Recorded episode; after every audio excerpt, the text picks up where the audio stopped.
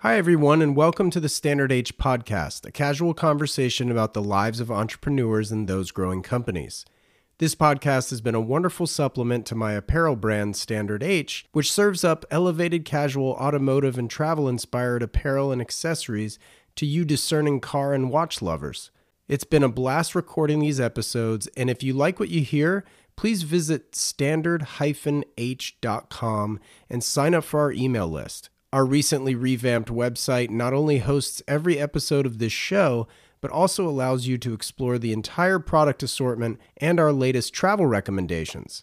As an email subscriber, you will then receive offers no one else is privy to, and I can promise it'll be well worth your while. Just hit pause real quick and hop over to standard-h.com to sign up. We'll be here waiting for you to hit play when you return.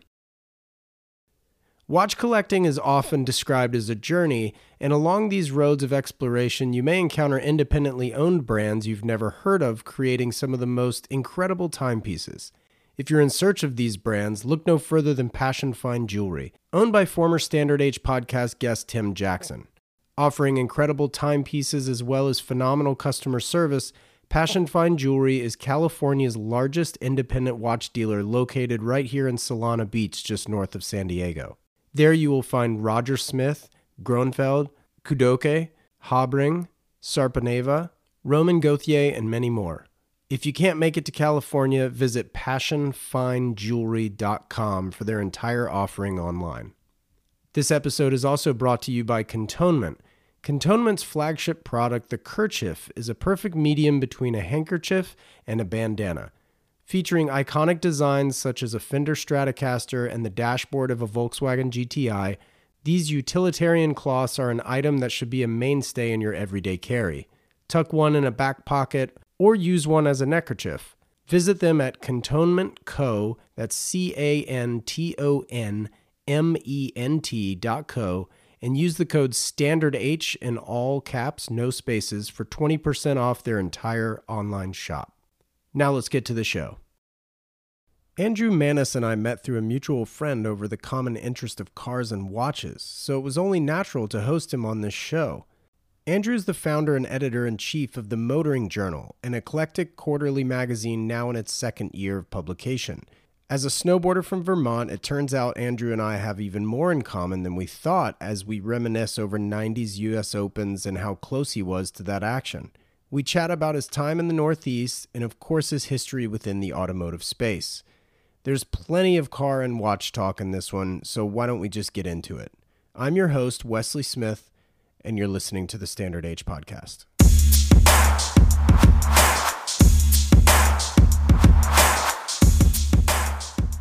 How do you pronounce your last name? Is it Manus? Yeah. Okay. Yeah. Uh, I just- I never- the, uh, It could be Manas. well, look, you know, there's a lot, a lot of people. You know, it's like above the Mason Dixon line, it's Manus. Below the Mason Dixon line, it's Manus.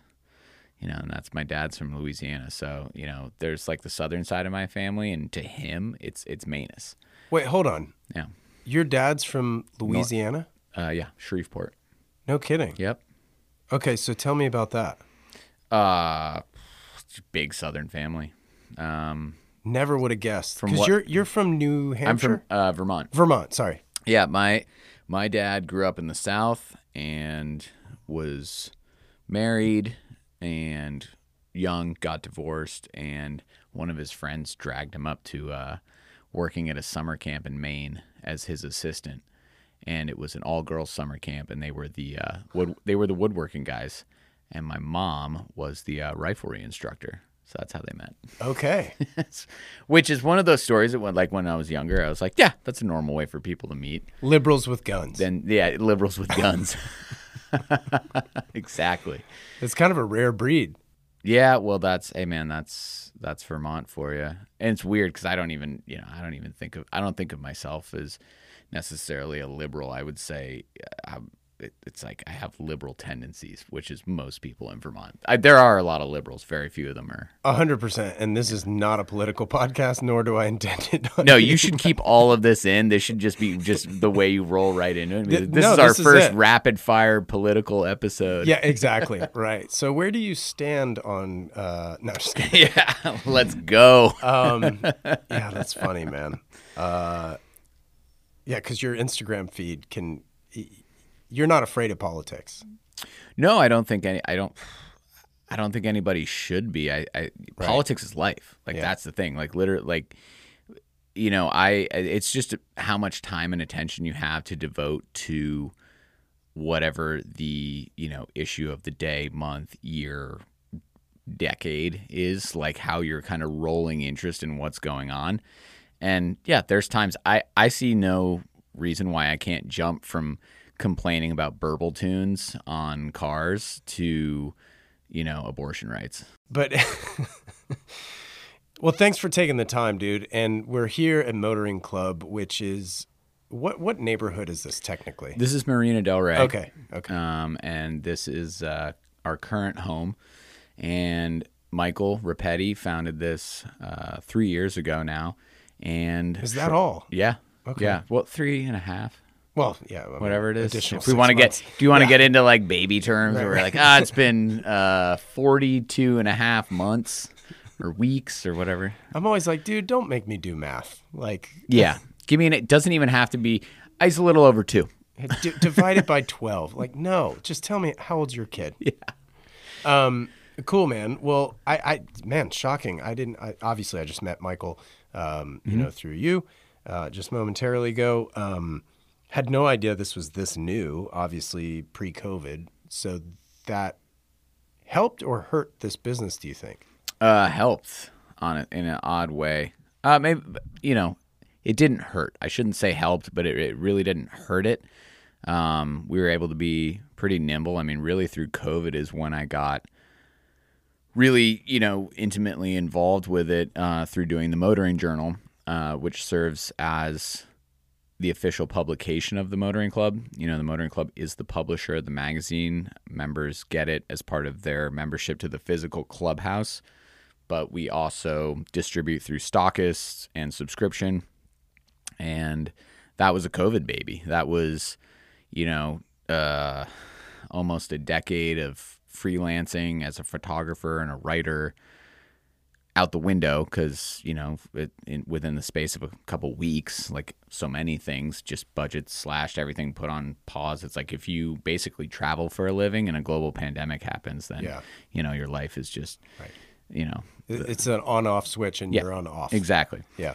and uh, pretty quickly, you know, um, once things started to turn in terms of okay, this isn't the like you know blood coming out of your eyes uh, Hollywood version of a pandemic. What am I gonna do? And uh, I had oh, I've just always loved magazines. Yeah, um, I. I grew up reading lots of different types of magazines. I grew up immersed in skateboarding and snowboarding culture, which informed a lot of how I kind of looked at uh, creativity and it just being an open-ended thing and being able to you know shift gears pretty quickly and just be nimble. Mm-hmm. Also do things on like a shoestring budget. So that was a pretty heavy influence. I was like well why not start a quarterly you know lifestyle publication that's really rooted in the automotive world and inspired by automotive culture but isn't just about the product like So- just about cars So this magazine started because of the pandemic, more or less. I had the time. It became a thing because I had the time to finally focus on trying to do it. You know, it's an idea that I had had for a long time, and to do some sort of quarterly magazine. You know, I was always inspired by um, Iron and Air motorcycle magazine, Meta, now Vana. Uh, fantastic magazine out of Colorado, uh, Triple Zero, you know Pete's uh, Porsche mag. That's you know more like a book Yeah. um, really operate all these you know kind of quarterly or biannual publications and there's lots of art ma- art magazines as well over the years that just picked up copies here and there um, but kinfolk surfers surface journal which is regular uh, yeah just a just a huge mashup of of interests and and styles trying to boil that down into something that hadn't been a thing previously Right. in the automotive world. Right. Um, it's tough to say. The motoring journal is I don't say it's a car magazine. Like I said it's a it's a lifestyle magazine. It's just rooted in car culture. And I think that one of the things that can be the most interesting aspect of being into cars and the car community is all the different voices and people that can come to a meet and come together and just talk about this kind of shared bond. And also, there's just different ways to be into cars. You know, for some people, it's uh, tuning them. For some people, it's styling out the interior. For some people, it's just the aesthetic thing. For some people, it's the investment. Uh, for me, it's a little bit of each of those things, but primarily it's about the act of driving. For me, it's really going somewhere. Like that's why I'm into cars. Okay, so I'm not saying me, but for the hypothetical, Yeah. I've never opened a motoring journal before. Yeah. That's not true. Yeah. Obviously. However, what what do I find when I open the magazine? Like from a content perspective. I mean, yes, you've you know you've mentioned these subjects of aesthetics and tuning, and but for you, it's driving. So, are a lot of the segments like actual trips documented, or like what what? When I thumb through the magazine at a newsstand, since you do sell, you know, mm-hmm. through distributors, what am I going to find? Well, we've tried to organize it in a way that is really fluid and inspired by kind of just, you know, leaving the house, so to speak. You know, it's mm. it's pretty straightforward. So, you know, we broke the sections up into, you know, you have forward, the garage, the intersection, the road, and exit. So, front matter, the magazine, the forward section, it's kind of your uh, shorter stories, lifestyle pieces. We have recurring columnists. Uh, James Lamdin, uh, generously from Analog Shift, makes time to do uh, analog dialogue for every issue. Uh, Michael Williams has, you know, a continuous column. Um, Mike, his uh, blog, A Continuous Lean, which a lot of people would probably know from listening to this podcast. And then you move from that, you're into the garage, which is a little more product heavy. Sometimes we've got motorcycle reviews in there, a short review on a new car. Uh, continuing feature now that we came up with is owned and operated. So that's, um, you know, could be vintage, classic, neo vintage, could be new, but generally going to kind of stay away from more recent stuff if it's someone's owned vehicle. So we want to know why do they own this? Where did the inspiration to own this come from? Then you jump into the intersection, and that's really where car stuff is going to take a back seat. And throughout the first uh, six issues, we've done different styles for the intersection. Sometimes there's been longer form interviews in there, feature on an artist, sometimes photo essays. Now it's kind of matured into this thing where there's usually three photo essays with varying degrees of text or varying lengths of text to accompany that. And that's going to be the section that's the least, um, you know, automotive heavy. Then you move into the road, which that's where the trip stuff is going to be, and we're always trying to build it out more and and and do bigger scale of trips. It was definitely interesting starting it during COVID Right. and being pretty limited in what we could do in terms of uh, traveling. A lot of it was SoCal heavy, but we don't always just want to have it be like a Cal- it could very easily just be a magazine with all California content. Sure. You know, um, I've lived here for 14 years. I still feel like I've barely scratched the surface of like what California has to offer. And Totally. I've been all over the state. Yeah. I'm, I'm the same way. I moved here in, in I moved here in 07. So Yeah. we're knocking on the same doors here. Yeah. Time wise. Yeah.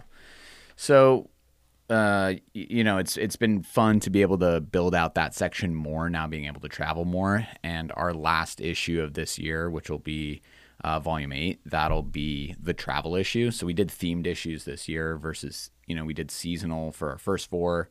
Uh, themed issues this year, and uh, we'll see what we end up doing next year, and, and just going on. But yeah, uh, and and then the exit is just kind of you know our close. We have our exit interview, which I've tried a couple different formats for. It's um, it's just like fun to experiment with. Sure. You know, uh, I had no idea. I had no previous experience in publishing to doing this. I just loved magazines, and I was like, well, Right.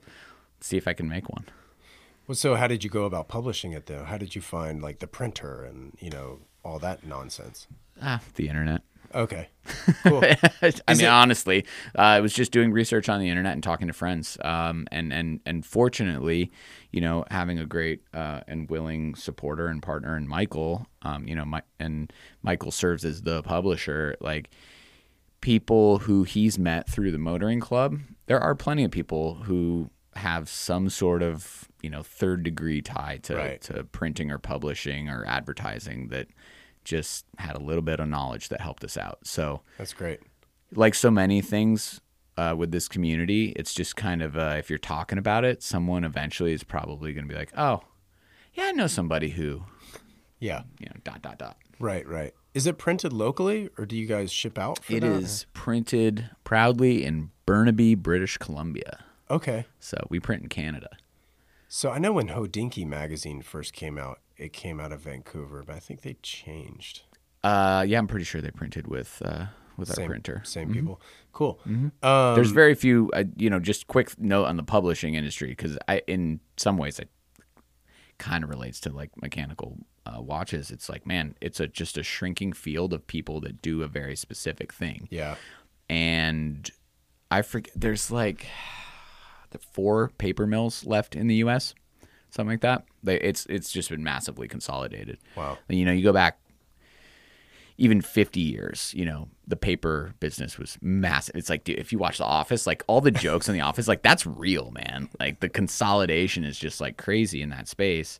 And for us, we chose a very specific type of matte paper and a very specific weight of that paper. Yeah. Um, I wanted the magazine to have a very, very, very nice tactile feel when you picked it up. Yeah. So as soon as you picked it up, you knew like I'm not picking up uh, one of the buff books, and like I'm not, you know, I'm not taking shots at the the Motor Trend, Road and Tracks, et ceteras of the world, but like, I mean, dude, they're you know disposable. It's like the the paper just falls right out of your hand. It's like handling dust, you know, and then and then it just goes away. I think there's an implication though when you're doing something quarterly as opposed to monthly as well. Hundred percent. You know, it doesn't feel so much as a, like a usable, Mm-hmm. right? Like, um, and and I don't know. Full disclosure, I think the the first issues of uh, Hodinkee Mag, for example, were my favorite. I loved those covers better. I liked that tactile feel of that magazine better than I do now. Now, do I still subscribe? Yeah, but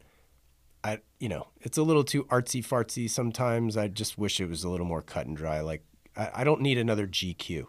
You know what I mean? Like, I, I just, I, I want a watch magazine or a lifestyle magazine, Right. and, I, and I want it to look like you guys, not like uh, Esquire, you know, Yeah. or, or something that's even older. So I appreciate that too about the Motoring Journal because you do have that aesthetic, that weight. Eh, My apparel's the same way, right? Like my T-shirt has a heft and it has a feel and it has an aesthetic, and that is the brand, as is your magazine, and I think it's it's great. I want to do, I, I do want to back up though, and so what was your introduction to Michael? Like, how did you guys connect? Oh, I wandered in here one day just to see what this place was all about. I was like, ah, here we go. You know, another cool members club in LA and it's car stuff. Let's go see what these jokers are up to. Um, nah, I mean that that's I'm exaggerating, but that really more or less is the reality of the situation. We, you know, chatted on Instagram and he was like, "Oh, come by the club sometime, come check it out." And uh, you know, I was living just five minutes away at the time. I used to live in this exact neighborhood, so came in and and chatted with Michael and just really, you know, kind of loved his perspective on uh, community Sure. and and the fact that he was, you know, admittedly like not the biggest car enthusiast in terms of his scope of knowledge or ownership. You know, it wasn't like he was some kid with, you know, 10 cars who was like, "Ah, I'm going to, you know, create a club around this and and you know, let everybody just check my stuff out and see how great I am and blah blah blah blah blah. Um, you know, it's like he he's just kind of a straight shooter and um I I don't know, I just kept coming by when I could and watched it grow organically and I knew some other people who were friends of mine for multiple years who were like, "Oh yeah, I'm a member." I was like, "Oh, that's great." Um, you know, just kind of started rolling and uh yeah, it just uh the you know, the working relationship just evolved from there. That's cool. Yeah. So, did you pitch the idea of a magazine to him, or was it kind of like, "Hey, I'm thinking of starting a magazine," and him being like, "Oh shit, like that sounds cool. Maybe we could work together on this." Like, how did that? What was that genesis like? A bit of both. Okay. A bit of both. You know, I was pretty used to, you know, like g- a general, just like a general creative meeting from and and from going out and trying to uh, pitch like scripts and uh, TV shows in the past, which is what I moved to LA to try and you know break into, was was entertainment and As a writer. yeah, as a writer, um, you know, it's what I it's what I went to school for. Not that it, you know, having a degree in it necessarily matters. Anybody can anybody can write. It's just time and dedication to it, and it's like you know, it's a craft. You Sure. know, it it's really what you get out of it. Like anything is what you put into it. So, you know, there's it's just like everybody. You know, the iPhone made everybody a photographer. Well, the internet, even technically before that, uh, you know, Blogspot made everybody a writer. Um, and just, like, Guilty. everybody's everybody's an investigative reporter. Everybody's a critic. You know, everything's like democratized. Right. The so you can give yourself that title. It's like you can write. You, if you get paid to write one piece for Medium, you're a writer. Suddenly I'm You've a been fashion paid. editor. yeah, exactly. So so I don't, you know, I don't I'm not putting a ton of stock in like qualifications on a on a education level. Sure. You know, you you are who you make yourself into. You know, that that's the LA thing. It's California, really. right. Um, but yeah, we just kind of had a very general meeting, and you know, I was talking to him about just what his vision, you know, for the growth of the motoring club is, and uh, I don't come to this from like an entrepreneurial standpoint or even thinking about it as like a startup. I was just like, I see a lot of potential. Like, I think getting a sense of who he is as a person, I was like, I think maybe we have some of the same, you know, kind of ideas about what the automotive space is missing and and what we could bring to it. And the magazine was kind of an offhand comment. Uh, it was something, you know, the the Motoring Journal. It was something actually started by Chris Runge um, as a blog years and years ago, and I know Runge through mutual friends. And basically, Runge has created an incredible business uh, doing hand built uh, cars that are inspired by like uh, you know the early uh, 356s. Um, so he's out in Minnesota building incredible stuff. Has kid and uh, or multiple kids now, I think.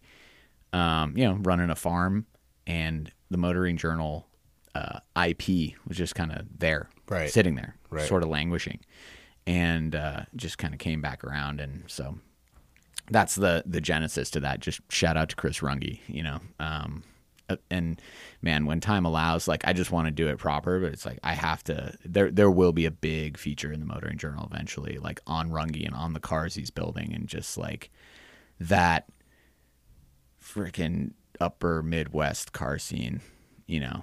The, the great frozen uh, Yeah, I was gonna say- north of America. It's it's got to be super interesting because like on one hand their summers are incredible. I I, I was just in Chicago a week and a Mm-hmm. half ago.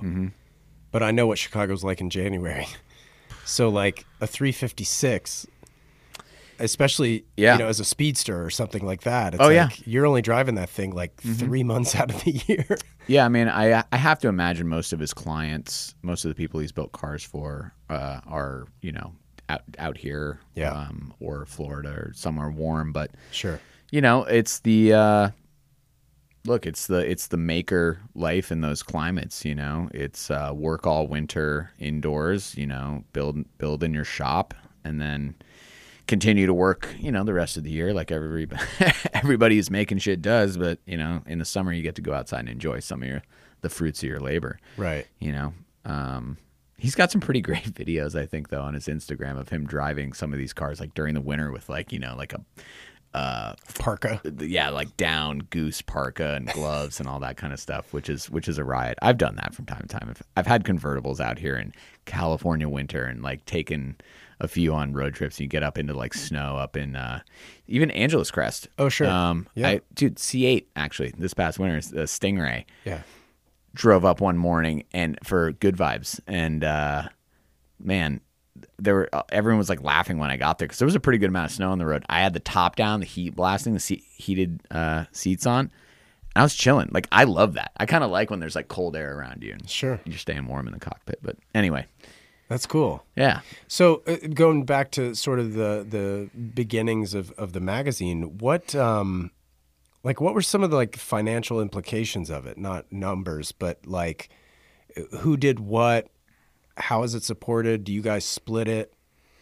No, it's it's ad supported, um, and you know it's So did you have ads Club. prior to even publishing the first?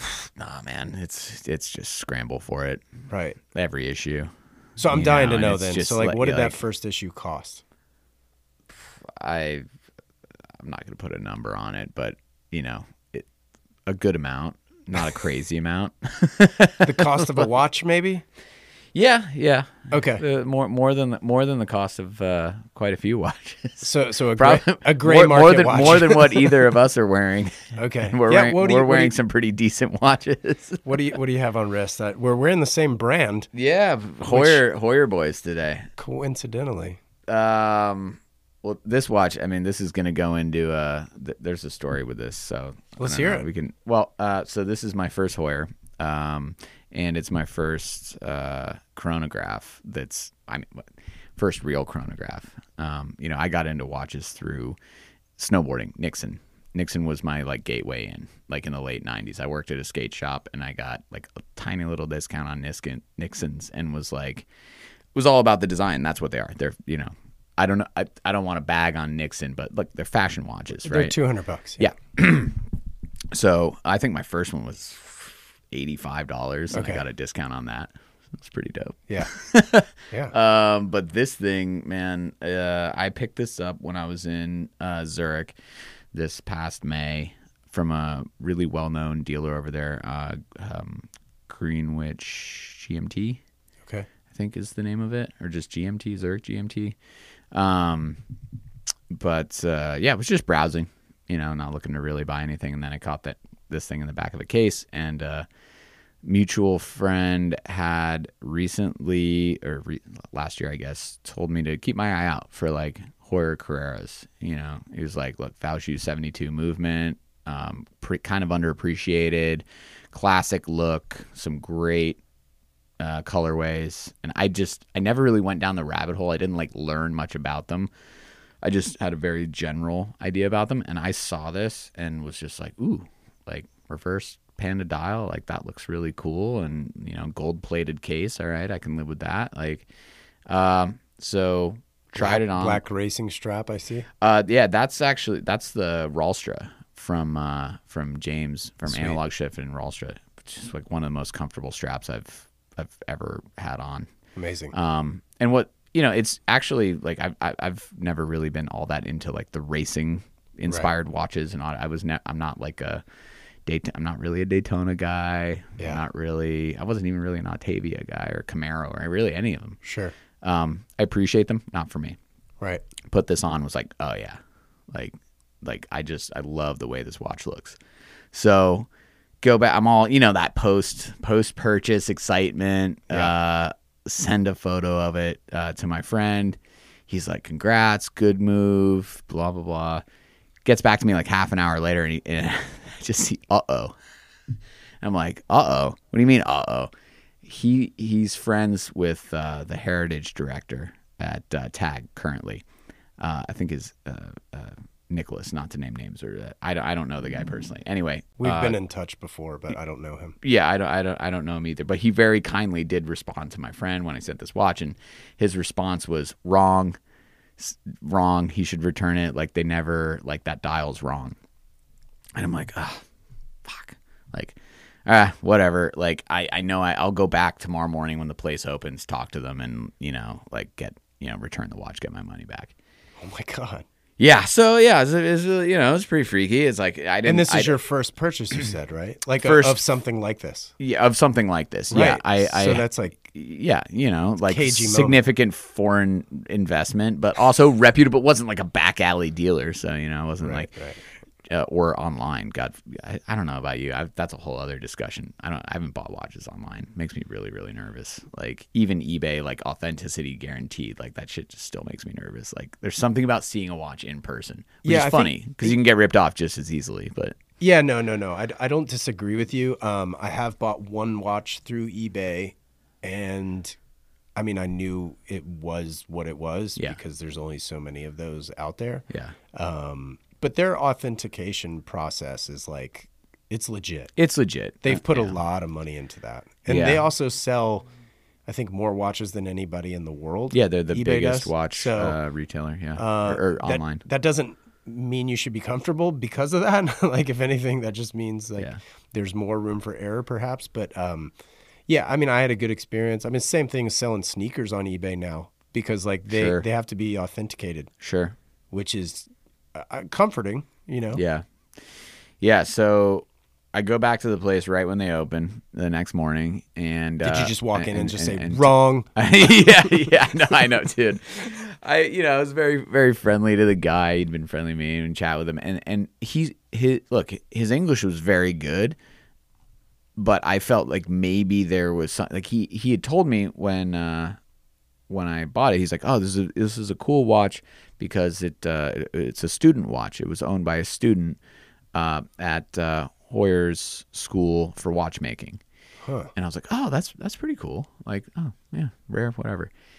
Uh, go back. I tell him, you know, I've been my friend, the whole story. I'd like to return the watch, and he's like, okay. He's like, we will. He's like, let me call the owner. He's like, the owner, like knows the whole, like can explain the story better, and also speaks better English than I do. Oh, so was it like a consignment deal No, no, the owner of the the owner of the of the shop? store. Oh, yeah, yeah. Okay. Um, so get the owner on the phone, and he he's like he's like it's a student watch, as in like when s- students were at watchmaking school, their final project was to assemble a watch for themselves, and this is that watch. Oh shit. the guy's okay. name is stamped on, or his initial, it's like stamped on the movement, like un, you like you know took the case back off. Right. I've since had I had James look at it when I was at Analog Shift in New York. Um, the watch is 100% authentic. Period. Like So it's a one of one. yes there's and it's not like oh my god this watch is worth a ton of money. Not No, the, no, no. not the case at all. But it's still. a one-on-one and it's special to me. And the deal is so when they assemble these watches they could it's their watchmaking school. They're just grabbing parts out of a part bin. They can grab whatever they want. Dials aren't stamped. Like they're just blank. So it's an Autavia uh, dial. He just grabbed it was blank stamped carrera on it the hands are uh, german military or, uh, german military or air force hand, um, uh, bundeswehr hands like a watch that So- Heuer made for the german military. So that so it's a combo. And then also which i discovered after being out of my friend's boat for a full day wearing it dude the frickin' lume still it glows. Like he and these never had lume apparently. The plots were but he lumed the plots and they still glow. What i don't know is whether it's like the semi radioactive paint or not or whatever it's like but eh, a small amount whatever Oh, you'll you'll lose your left arm. yeah It'll it's be if my fine. hands i get a big mole right here Um, well, that's fascinating. I mean, it, it's like the best version of a Frankenwatch. Exactly you know what I mean? Exactly. My concern, and I think the concern of Nicholas uh, at, at at Heuer was that it was, you know, done in like the night. You know, somebody just threw it together. It was a Frankenwatch. like right. exactly. Yeah. You know, which those are cool in their own right. Whatever. Like I don't, I don't buy watches as an investment. Mm-hmm. I don't. I, lo- I truly, truly love watches and, and, a, and a wide array of them, but I don't follow things closely enough to be like, oh, this is a good buy and I'm going to make. I just, I don't know. I don't Yeah. have the. I like to know that a watch is pretty much never going to be worth less than what I paid for it. There's Right. definitely. Um, it's why I don't I don't really buy new unless it's Rolex and I have an opportunity to buy one like at MSRP. Sure, Sure. Yeah, yeah. I would do that yeah. but I'm not out there. Like I don't know. I don't like. I, that's actually a question. Like you know, what do you think of just going and buying like just off-brand stuff like at at from a store? You know, like a lot What- of these watches, it's like a new car. It's like did are watches still losing like you know a good chunk of their value as soon as you Drive take it the out of the box, Yeah. drive it off the lot? Um, uh, you're asking me? Yeah. Um, well, first Like what do of you all, think of that? So, the interesting thing about my journey through watches and dare I, I don't really call myself a collector um, because I don't really have a mode or, or like approach to what I'm doing. Mm. I just you know kind of buy what I like, and that's mm-hmm. it's it's driven by my enthusiasm, kind of like my automotive enthusiasm. I just don't have the bank account for an automotive collection. Um, excuse me. Yeah. Um, I have only bought three watches in person. Okay. So your your question about Like walking three into new a, three new watches. No, like just in three person, or just- watches. oh, okay. I've always bought them over the phone, Hmm. um, or through the internet, Yep. which is kind of crazy. Um, Have you because bought any do- watches through Instagram? never through Instagram. I've bought one on eBay. I've bought shame shamelessly two through Amazon. One was a G Shock, you know. Um, but yeah, most of it's through relationships with people who don't live in California, and as a result, I've not made too many purchases in person in a store.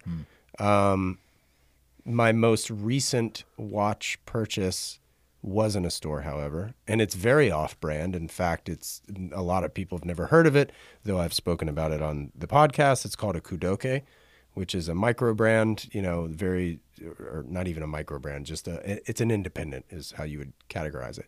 They're based in Germany, and it's incredible. So to answer your question, it's it's I'm all for going into a store to buy it. You know, if it's available, it's an MSRP, or you you know, great, you love it, buy it. You know what I mean? Yeah, I just it's something I I've been you know I I think about it a lot when it comes to watches because I, you know, I'm a much like yourself. I don't I don't think about like being a collector when it comes to watches or cars. Mostly, I mean, sure, one bankroll. That's a that's Yeah, a yeah. obstacle for Yeah, sure. Hurdle one. That's hurdle one. having the money to buy this shit. Uh, but there's plenty of stuff you can collect that you know isn't like a huge investment in both spaces, and they're kind of fun. Sure. You know, like I just picked up a 1983 944. Oh, sick. You know, really, you know, low low cost, high high degree of fun.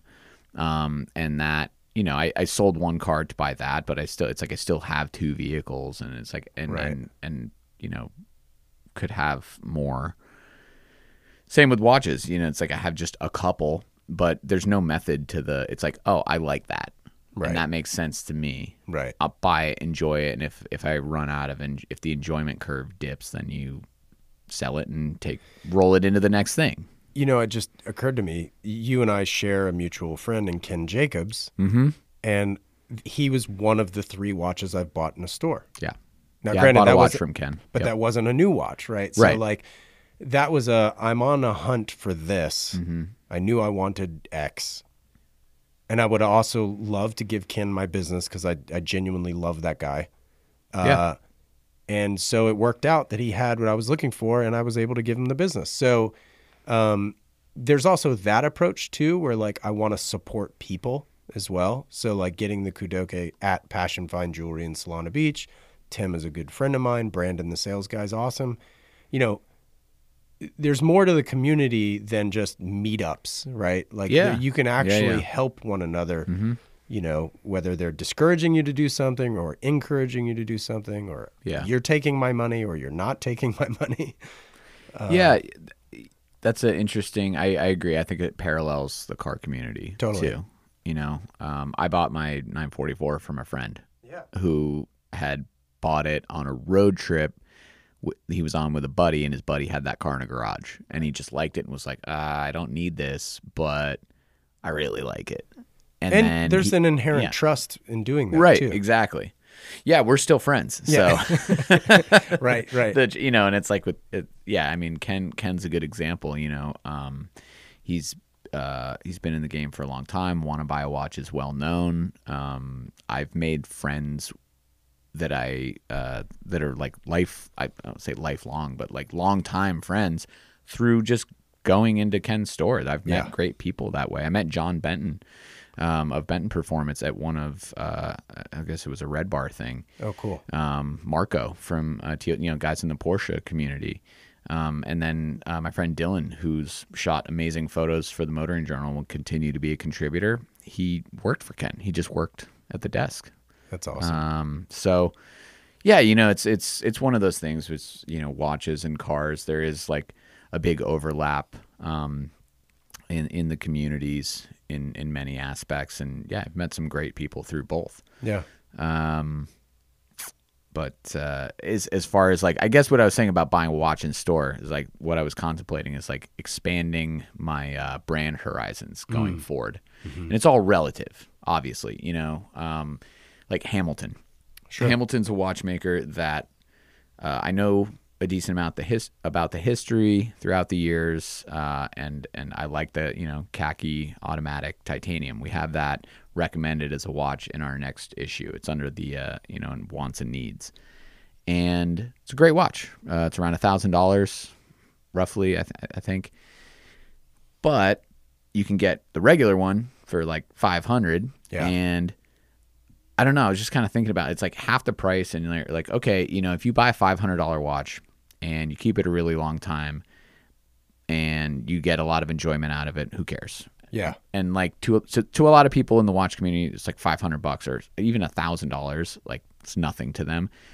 It's it's still it's a lot to me. It's a lot to most people. Right. You know, spending two hundred dollars on a watch to a lot of people is a lot of money. Mm-hmm. So I, it's it's it's like rationalizing. Okay, I'll spend five grand on a Rolex Mm-hmm. because it's always going to be worth five grand if I buy it well and I buy the right one, Right. and that's a better if you can tie that money up.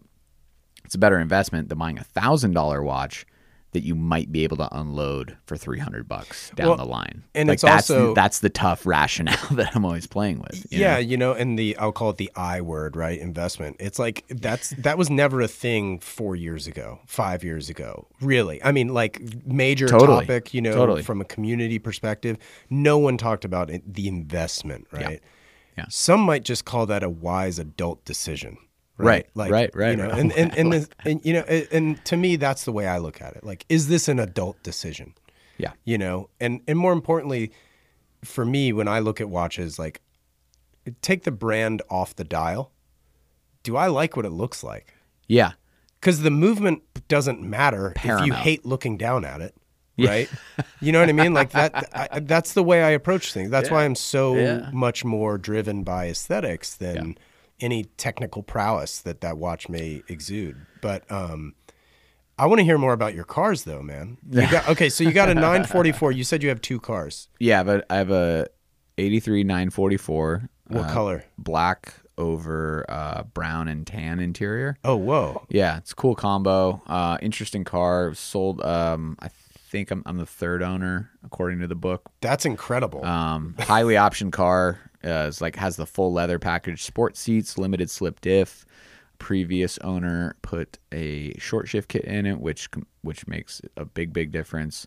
Cool. Um, and it's basically it's fine. I can go and drive it in the Canyons all day right now. Don't need to do a thing to it as far as just enjoying it, other than replacing uh, the exhaust, which snapped right behind, right after the cat on a drive last weekend, and now it currently sounds like a ra- uncorked rally car. It's hilarious. no way. I sound like a 16 year old pulling into the parking lot, for, but I'm not driving it right now. It's just it's up at a buddy's house. So, uh, but yeah, I'm having a um, I already have. I actually got the Dance Sport Dansk Sport muffler for it, which according to the internet gives it the warmest tone, uh, tone closer to like an Alfa Romeo four cylinder versus a really raspy. Uh, 9, 944s never sounded great, man. Right. Like they just did. It's just it's not a motor that just ever really was like ama- this amazing throaty four cylinder. It's funny because that was my introduction. Uh, introduction. That was uh, Freudian slip easy, there. easy for me to say. Introduction. Uh, that uh, that was my introduction to Porsche when I was a kid because we had a neighbor with a, a red 944. And I- Iconic car. I just knew that it was a Porsche, right? Mm-hmm. Like I, I, I I think I was four at the time or something Mm-hmm. like that, and it was probably an '83 then. Actually, now that I think about it, so Yeah, it would have been an early car. yeah, so I was just thinking that like, oh, that's a Porsche. I'm I I understand this to be like something very nice, Mm-hmm. and um, they have always kind of subconsciously been on my want list. We're You a Volkswagen guy, so that makes sense yeah, because I it's mean, a Volkswagen. ag- Again, yeah, yeah, yeah. So, um, okay, so you've got the 944. What's the second car currently in the garage? Uh, it's a second car is a vehicle. It's a truck. Um, it's 2021 uh, Ram 1500 Bighorn uh, quad cab. Yeah, Let's so that's go. my, my big dumb truck. So you've got I- the Canyon. Carver, and then you've got the Overlander, uh, or at least the, the precursor to that. can go overland. uh, yeah, I haven't. Uh, I you know, I haven't put the cap on with my you know recovery tracks and shovels and rigid lights and all yeah, all the gas, shit that the you gas absol- cans. yeah, yeah, the gas cans to refill the tank because you have so much shit weighing your vehicle down that your gas mileage just plummets. right. It's like one of the small things that cracks me up driving around LA and you see like the Subaru Outbacks and 4Runners and Tacomas with with just all this recovery like, you Yeah. know, apocalypse Right. proofed gear. And you're like, I know that car is Never leaves the struggling pavement. one, yeah, it rarely leaves the payment. Two, I know you're struggling with gas mileage to begin with. And uh yeah, Right. that's really hurting your hurting your uh MPG. but you're hurting the MPG, but your cred goes way up. Oh yeah, totally. Your Street cred goes way up. Yeah. Yeah. Uh, yeah, no, my truck is. Uh, it's just uh, you know, simple lift and leveling kit. Um, Sweet. Nice set of Toyos on there. Um, set of wheels, and that's that's pretty much it. I did a few aesthetic things, like just blacked out all the chrome, swapped the TRX style grill onto the front, um, which gets a lot of like people like motioning to me at stoplights, like other Ram guys, be like, "How'd you get that on the front of your grill?" I'm like, eBay, right. internet, Yeah. The internet. It's like I'm not not smart or cool or a wizard. It's just I have an internet connection. Right, Like, right. I got this incredible thing. It's called Wi-Fi. It's called the uh, sum of uh, total human knowledge in my pocket at all times. yeah, exactly. Uh, yeah, so those are my vehicles uh, that are out here, and then I actually I still have my first car, um, although it is it's stripped just down to the metal and wrapped in Tyvek back in Vermont, awaiting a, an eventual restoration. Um, it's a 1991 Subaru Legacy Sport Sedan, Whoa. which is the car Colin McRae. Uh, legendary rally driver, you know, made his career in that car. It's the precursor to the WRX. Um, and that was my first car, which was pulled from my possession after the first like eight months of ownership or something like that. My dad was like, "Nope, you've got way too much of basically uh, my blood in you, which Right. is lead foot." And uh, yeah, he took the keys away because he was just like, "You're gonna You're get, you're gonna get in trouble Colin with McRae." this." Like, well, yeah, but and growing up in Vermont, you know, it's dirt roads and you know ski area parking lots. All you want to do is just slide. all you want to do is slide around. Like car control was like my you know my whole youth and to replace that car i got like an automatic transmission 94 legacy wagon and i still treated that thing like it was a rally car. Of like just every corner it's just e-brake slide e-brake slide you know um, Some people say drive it like it's stolen. I say drive it like a rental car. yeah. Yeah exactly. And i did. I absolutely did.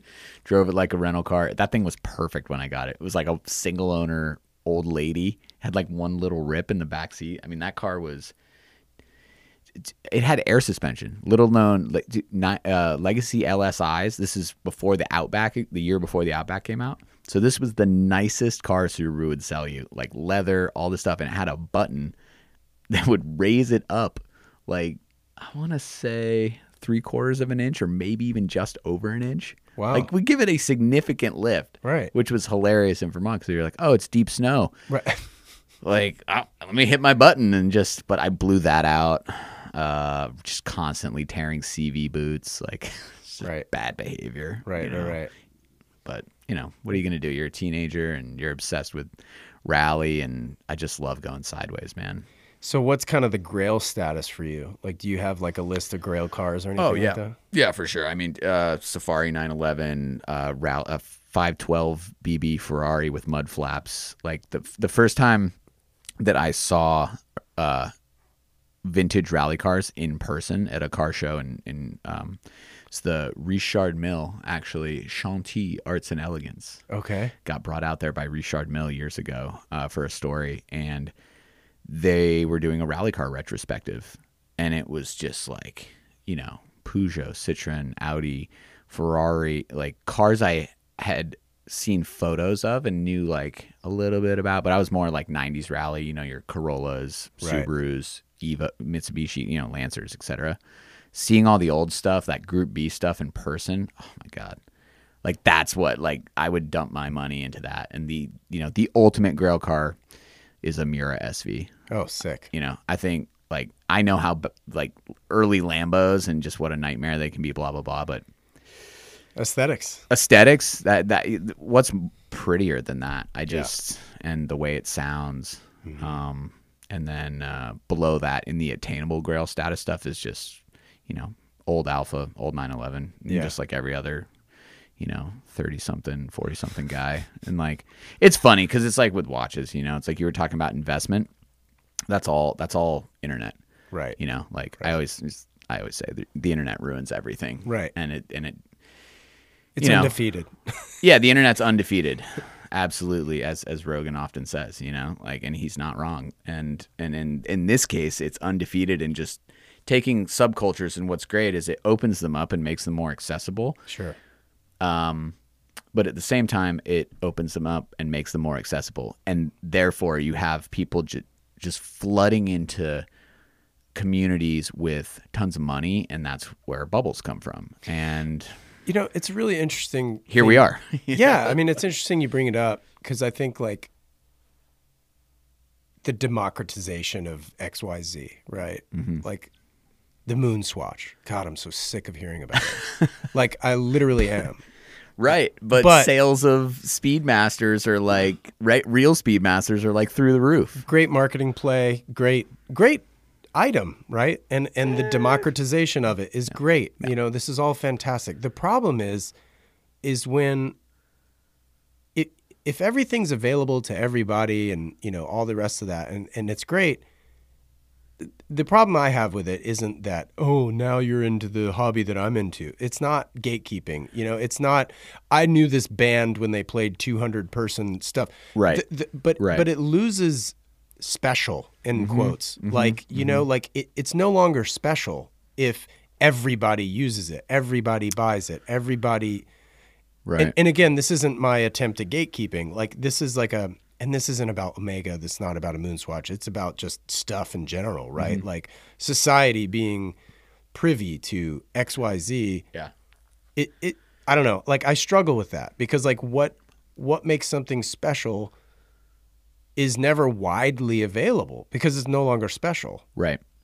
Well, I mean, Does that and make sense? It, it I, I I know where you're going with that. I mean, it's there's very few things that are new that are legitimately special. You know, the it's it's Rolex has mastered you know manufactured scarcity mm-hmm. because what gives something value is is verified scarcity, and when you consider you you know that is ultimately that is the thing with like old 911s doesn't matter really what generation although if you talk to mechanics and guys who've been around they know which years are the good years and which cars were shit you know like right. um, and i'm just gonna say it like look 964s until singer like started chopping them up and making incredible cars out of them like what Singer does is amazing. Right. Amazing. But just a regular 964, those cars were horrible in terms of the lineage of 911s.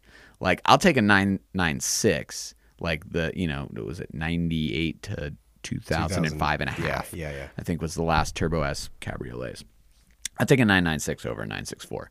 Doesn't look as good. It's a way better car, even though it's like the Toyota years of Porsche. Right. You know? Sure. Sure. Um, but yeah, I you you get into that mindset of oh well, they're not going to make any more of these, and a new 911 is a whole forget the cost because cost is out the window now. Right. Like when you've got G body cars going f- like regular Carreras going for close to what like a base 992 Yeah.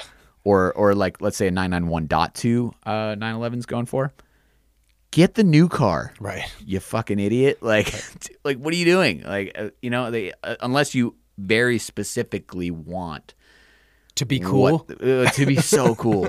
Yeah i mean the clout yeah that's true. But it's an investment. That's where the i word comes in again you know. There's so many there's so many people in the space that whether it's uh, vintage porsches or vintage watches or vintage Alfas or what you know. Right. Right. Vintage pens. I don't know much about the pen market, but come that come in and they're like, well, you know, it gives me clout to operate in a certain space and I'm not really that interesting, so I can like buy my way to being interesting. Totally. You know? And I've I always say it's like if the most interesting thing about you is the Is your stuff, you own, yeah. like you got problems. Yeah, Like yeah. you might you might want to take a look at that. Right. And that's harsh. And there's probably a lot of people who listen to this that are you know want to wring my neck for saying that, but it's it's the truth, man. Like stuff is just stuff. Right. You know, it's it's a ni- it's a nice to have. It can be an add on, but it shouldn't define who you are. Yeah. And there, or really any one thing shouldn't. You know, I again not to get political, Right. but Let's go. but anything that it's just anything, any one thing. You shouldn't pick that thing and just make it your entire personality. You know that that is the genius of Trump is he figured out. Like way back, I mean, dude, what was that? Ninety eight when he gave that interview in Rolling Stone, and he was like, "Ah, if I ever ran for office, I'd run as a Republican because they're dumb enough to vote for me and get me in there." You know, it's funny. I always say too much of anything is unhealthy. Like, I mean, if you made your entire diet broccoli, like, Yeah. you're gonna have issues.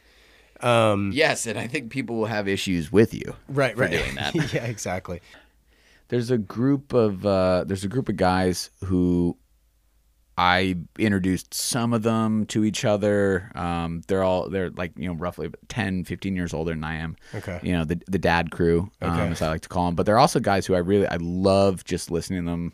You know, go to them for advice or whatever, life, family, this, that, and the other. Um, but it's really interesting being friends with a group of guys that are at a certain age and not only like you know it's like adult male friendships and and like let let alone how kind of hard that is and can be to form like actual meaningful bonds like later in life but Sure. um just what going for a drive i can see like what that means to those guys and having that time in an older car but also sharing the keys Right. like everyone's like oh you got you got can i drive that You gotta try yeah, this out. you gotta try this out the the attitude of you gotta try this out versus you know kind of standing off to the side and like waiting for people to come like kiss the ring Right. for like what you bought Right.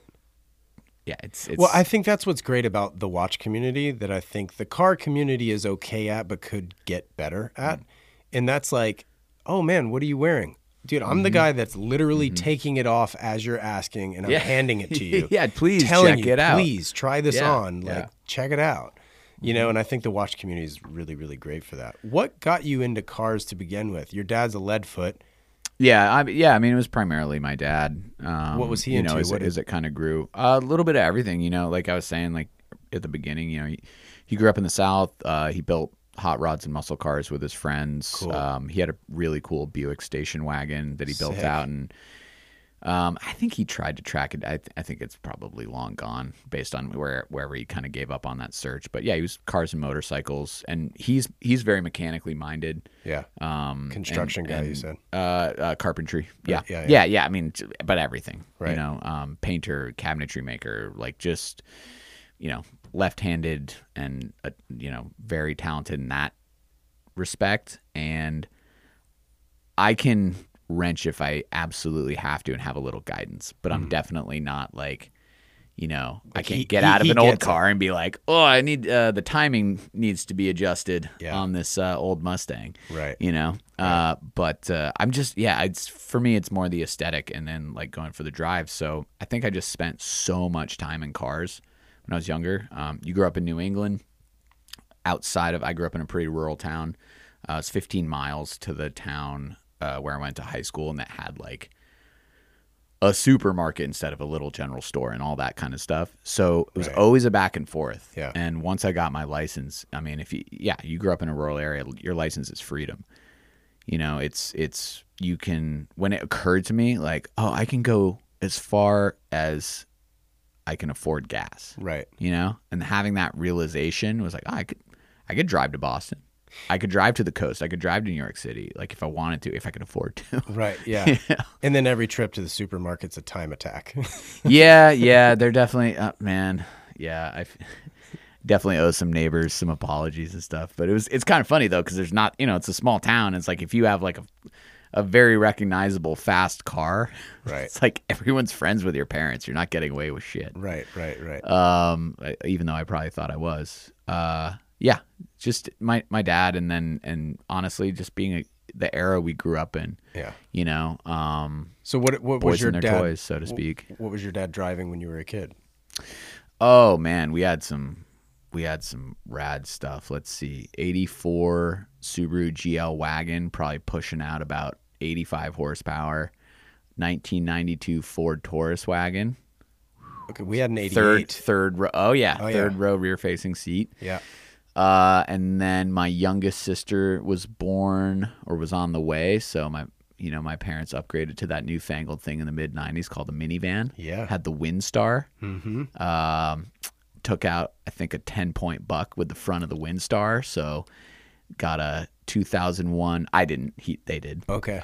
Um, So graduate how's the car? Because usually total that total. yeah, yeah, yeah, total. Yeah, I mean, look, you grew up in, or you, if you live in New England or even Jersey, dude. Jer- Jersey's got crazy like North whitetail, Carolina. whitetail deer. Pro- Yeah. yeah. so yeah, you're gonna hit a deer at some point. Um, I've got a good hit a deer story uh, that I can. That, that we're going through the lineage of the cars. This is perfect. So you go, and this is family owned. So So this was station wa- two station wagons, two minivans. car, Then I got my license, and uh, yeah, there was the Grand Caravan, the Dodge Grand Caravan, and then the Subarus just started piling up. It was like, and it's funny because obviously you know Vermont, everyone's gonna make their you know New England jokes, and it. But look, man, if you you don't want to spend the money on an Audi, or you just know better than to spend the money on an Audi or a Saab or a Volvo, which a lot of people did, and you don't have a truck, which my dad did briefly. That's right. He had a he had a Zuzu uh, Zuzu pickup four x four Zuzu pickup Right. that I think was donated to the local fireman's auction. Like just drove it into oblivion and then was like, "Here, you guys take this and auction it off to somebody." That's Uh, yeah. So let's see, ninety four. Like I said, ninety four LSI wagon. Then moved, went to college, got a ninety five Legacy wagon. Came back east, got a two thousand two Impreza nice. 2.5 TS hatchback, and did just about everything you could to that car to make it fun to drive, short of a WRX engine swap, which Got I was gonna do. Then the 08 WRXs came out. And uh, yeah, I got one of those. I had a Tacoma briefly. No, I had the Tacoma, then I got the Subaru. Got That's it. what it was. Then I moved out here and I had that Subaru for a while. Uh, then I had a Fiesta ST for nine months that Ford just like gave me to do this like social media campaign Right. called like the Fiesta Movement Remixed or something. Okay. Fun car, fun car as far as little hatchbacks go. Sure. Too fun. They t- pulled it from America because it was too much fun. We don't know how fun small hatchbacks are. Where did you go to college? Uh, I went to the University of Nevada in Reno Oh, okay. their journalism program. Okay, uh, so you were like year. head down journalism from day one. Then Kinda. I just knew. I don't know. I you just liked I just English yeah. My, class my in high mom. school, or what? Well, my mom wrote for a local newspaper, and Oh, cool. uh, I tagged along with her to a lot of like she'd cover like local snowboarding events that I was either trying to compete in or I knew friends were competing in. cool. Um, and I was like, oh, that's kind of cool. Like if you write if you write for a newspaper, uh, even a small one in a small town, you Yeah. can get credentials for X Games Yeah. Did you go? Did you grow up going to the like, U.S. Open and stuff? every year.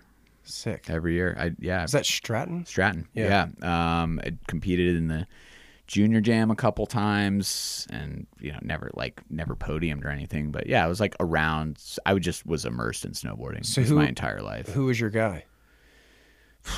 I mean, I mean, that's like half pipe from where I'm you know? from, Yeah. it, yeah, half pipe country. It's funny. From, you know, uh, Well, the US Ross, Open. well, Ross Powers. Ross You Powers, know, yeah. like my, my grandmother taught Ross Powers and, and I've known Ross for many, many years. Super Wow. nice guy. And I think he's still coaching at SMS, um, Stratton Mountain School, which a lot of my friends went to.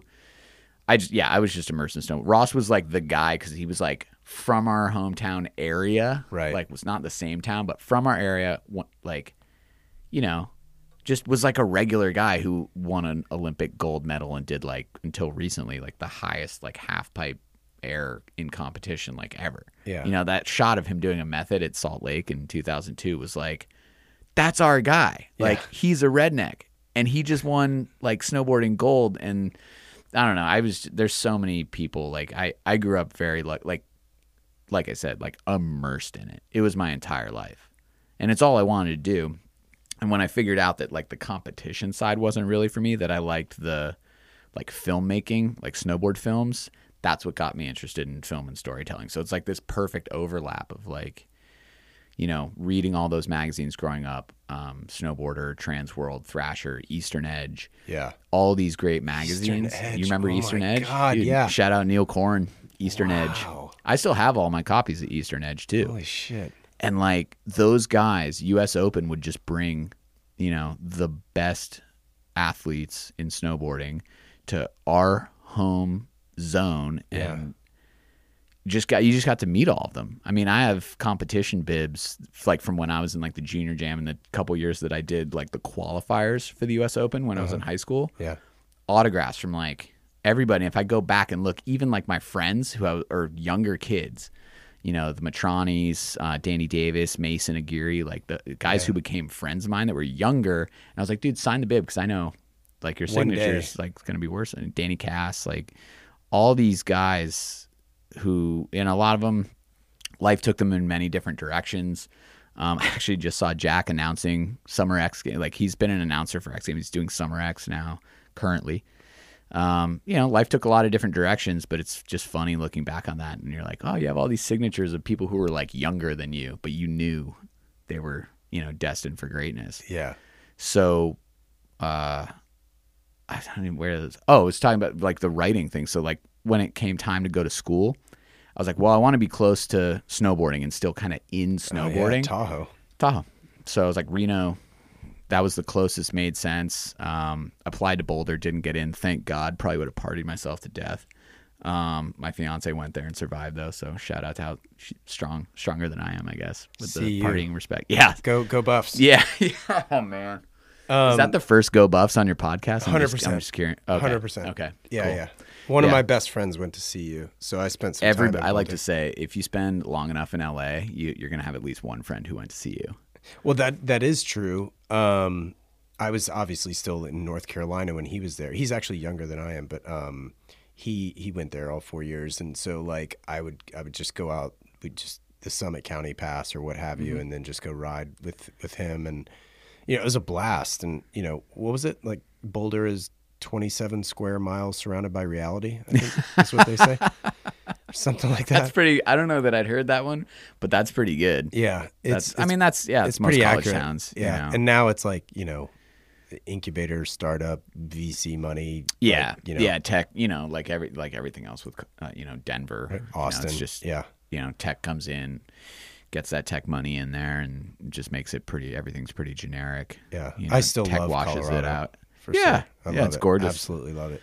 Um, Um, so what was your first gig out of school then? Because we'll we'll have to wrap up here in a second. But uh, like, so you were working freelance, right? So like, how did you get into the car world and get invited to Richard Mille events? dude so i'll i'll this is this is the career path that i can suggest to all your listeners uh go back in time first and foremost you're, you're going to want to go back in time Buy Google stock yeah buy google stock change it to google and and Amazon. yeah um yeah go back in time um and uh start blogging while you're in college uh start a wordpress uh, which for those listeners who are younger, uh, WordPress used to be a blog site, not something that you built an entire website on. That's true. Uh, so yeah, go back, start blogging. Um, have that blog just exist as a record of the fact you can self motivate and and write and have a just have a perspective or a unique ish point of view. Check out screamingmouth.com on Blogspot. Screamingmouth.blogspot.com. Yep. I love that. That, Okay. that was mine. Nice. Yeah, mine was uh I mine was uh this nice life wordpress.com and then I bought the .com and I still own that and I'm still going to do something with this nice life. It's like still my email. Um I've just oh I don't know why. I like had that and then I had the road less driven and the road less driven was my uh what oh my god. It was this use opposite lock page. Okay. So opposite lock, which was the user uh, like generated content side of Jalopnik where like anyone could write anyone could start an oppo page I see. and i think i started the road less driven in like 2010 or 2011 thereabouts and quickly like got front paged a couple times so what the editors uh, patrick george um, and i think travis Okulski at the time and maybe bob I can't remember who was running at the time. I think it was I think it was uh, Patrick though. Okay. He would pull content from Oppo onto the front page of Jalopnik, which was part of Gawker. And it like I mean that's eyeballs, man. Right, sure, So sure. like I wrote a few things that were pretty aggressive because I was writing for free, so I'm not gonna like check my tone or whatever. Right. I remember I wrote this thing absolutely shitting on the on the then new Mustang. Like I had a rental Mustang, and I just like it was the tur- the EcoBoost one. I was like, this is the worst. Like this is an abomination. like what? To, to the Mustang, yeah, for sure. yeah, yeah, for the Mustang, right? Yeah. Exactly. Like a Mustang should have a V8, and and I don't care if you have a V6 Mustang. I'm sorry, a new one. That's, bummer for you. Like, um, they should have a V8. I wrote that. I wrote some other stuff that just was pretty aggressive and like. Patrick, I think it wa he was yeah, he was like, "Oh, you can write." Like he gave me some assignment. I don't know. I wrote something and uh, I ended up at the LA Auto Show and and I don't know, schmoozed bullshitted my way into getting like a press car. And uh, I got my first press car, which was a Buick Regal GS. It was the first press car I was ever given. Is when they re-released the Regal. Uh, wrote a pretty decent story about that. I think made a funny video, and then ended up in the C7 Stingray when it was new. And then I don't know, the ball just started rolling, man. How did you make that Like- video? Was it you, or did you invite a buddy? Yeah, go, or- no, just go. It was just me talking, just me talking shit. Oh, I see. Like a Yeah. one take type of thing. Yeah, kind of. Yeah, but like, I don't. You know, I, I didn't even know Matt at that point. And like, I don't know. You, I, YouTube was still YouTube car stuff was still like so hokey. Other than like Chris Harris, you know, and who still like top of the mountain is that's Chris Harris is top of the mountain. Yeah. You know, everyone else can just quit, and Chris can just do his thing. um, you know, sorry, that's just. That's that's just who, and I know there's a little bit of that. Like we're American, he's British. British people always sound smarter, but also it's like we've been so uh, indoctrinated with Top Gear, where it's like even the, those three dudes could be talking about Milk. vacuum, yeah, milk or vacuum cleaners, and they'd find a way that's it to make it entertaining to us. Whether British people would find it entertaining or not, Right, right, right, right. I don't know. But uh, yeah, I just started doing that, and then uh, I just started meeting people. Man, I I just uh, Monterey Car Week. I got introduced uh, to Evan and Josh from Cool Hunting. They I still they have not been to Monterey. you're not go- are you going this year? No. Okay, well anyone can go. It's an open event. But, No, I know. I just haven't been. yeah, Like well, no no real excuse. Don't get me wrong. yeah. I also I yeah. we- could just blow right past that. Yeah. Monterey. That's a, Next that could year. be its own Next whole pod. That could be its own podcast. Um, Live next year. Yeah, oh, just do it live from- at Standard H, live at. Uh, you know who would probably do it is uh, who you could kind of like partner with is is uh, Fourtané, which is a jeweler, jeweler, in Carmel, yeah, um, very reputable one, and really nice guys, uh, great stuff, and like I don't I don't know them. I haven't. I'm not like They have a store in San Diego. oh they do. Oh, cool. That's their second location. Gotcha. So yeah, definitely know who those guys are. Yeah, so they host like a little like watch meet thing every year. You could probably just set up right outside. And what would be fun is then you could comment on all the people and the cars rolling by, which It's is it's Venice Beach, but like Oh, man. but for billionaires. epic people watching. Right. Epic people watching, man. Like that's part of what it's just it's like going to take the pulse of that crowd every year and it's so funny. It's just yeah.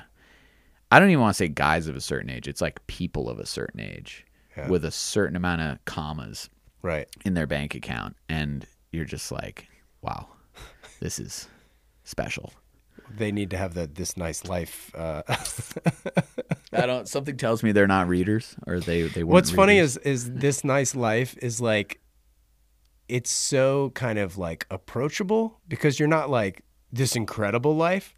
so you know what I mean? Like it's approachable, but it's also kind of a humble brag as well.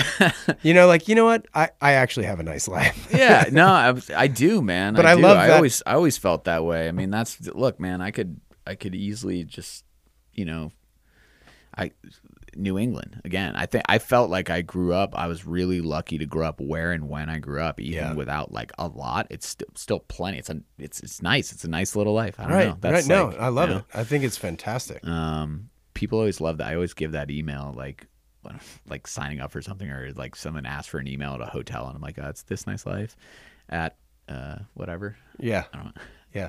And uh, That's really funny too. 'cause people are always like, oh, that's great. I love Yeah. that. Yeah. I guess it's sort of like the antithesis, though, too, of like, Everything sucks. or no, just m- m- must be nice. Must be nice. now that yeah, that would be that's got to be taken up. I get Like, it. Must be nice Must be nice. gmail.com. Yeah. if you're if you're uh, listening, email that. Yes, email. see, yeah. see what you get as a response. oh my god, that's so funny. Somebody's got to have that email. Yep. Yeah. So there. So yeah, I don't know. That's the the quick roll through the. That's the career path. Uh, if you want to get into, the, um, I don't. I, I'm just a writer. Like Yeah. uh, that's that. I don't classify myself as an automotive journalist. I, you know, I just I.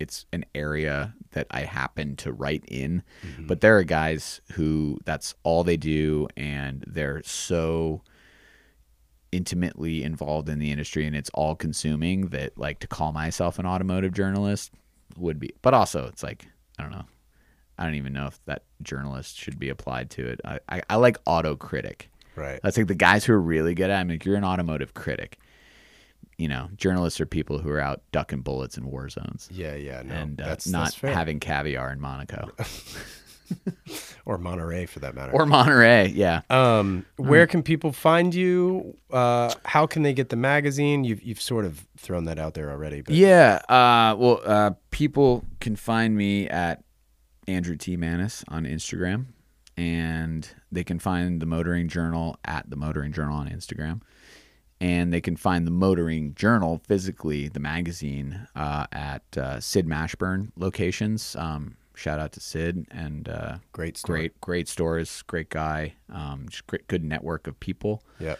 um, and Uncrate carries it. Uh, also, a big fan of Uncrate, so shout out to Uncrate and their old, their magazine, which they used to produce a Yeah. couple issues of, was Yeah. was very good. Yeah, I remember that. And then yeah, just uh, the motoringjournal.com or the motoringclub.com.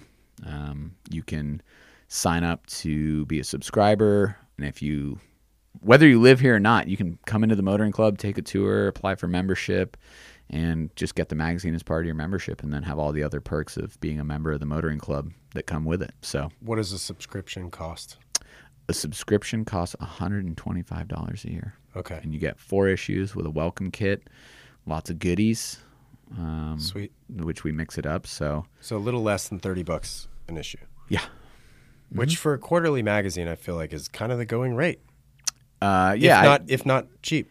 Yeah, and with uh, look, I mean, how many magazines come with uh, guest passes to a physical space where you can rent vintage cars, or you or get hats and T-shirts and merch drops and Totally. deals on lots of things. You know, Yeah. You know, we we we want to whether you're a subscriber or a member of the Motoring Club. Uh, the big thing is is building this community, but also what we give back to our community. And what we give back is trying to give people discounts on things that otherwise you wouldn't in terms of parts suppliers or, Yeah. you know, Cool. automotive stuff.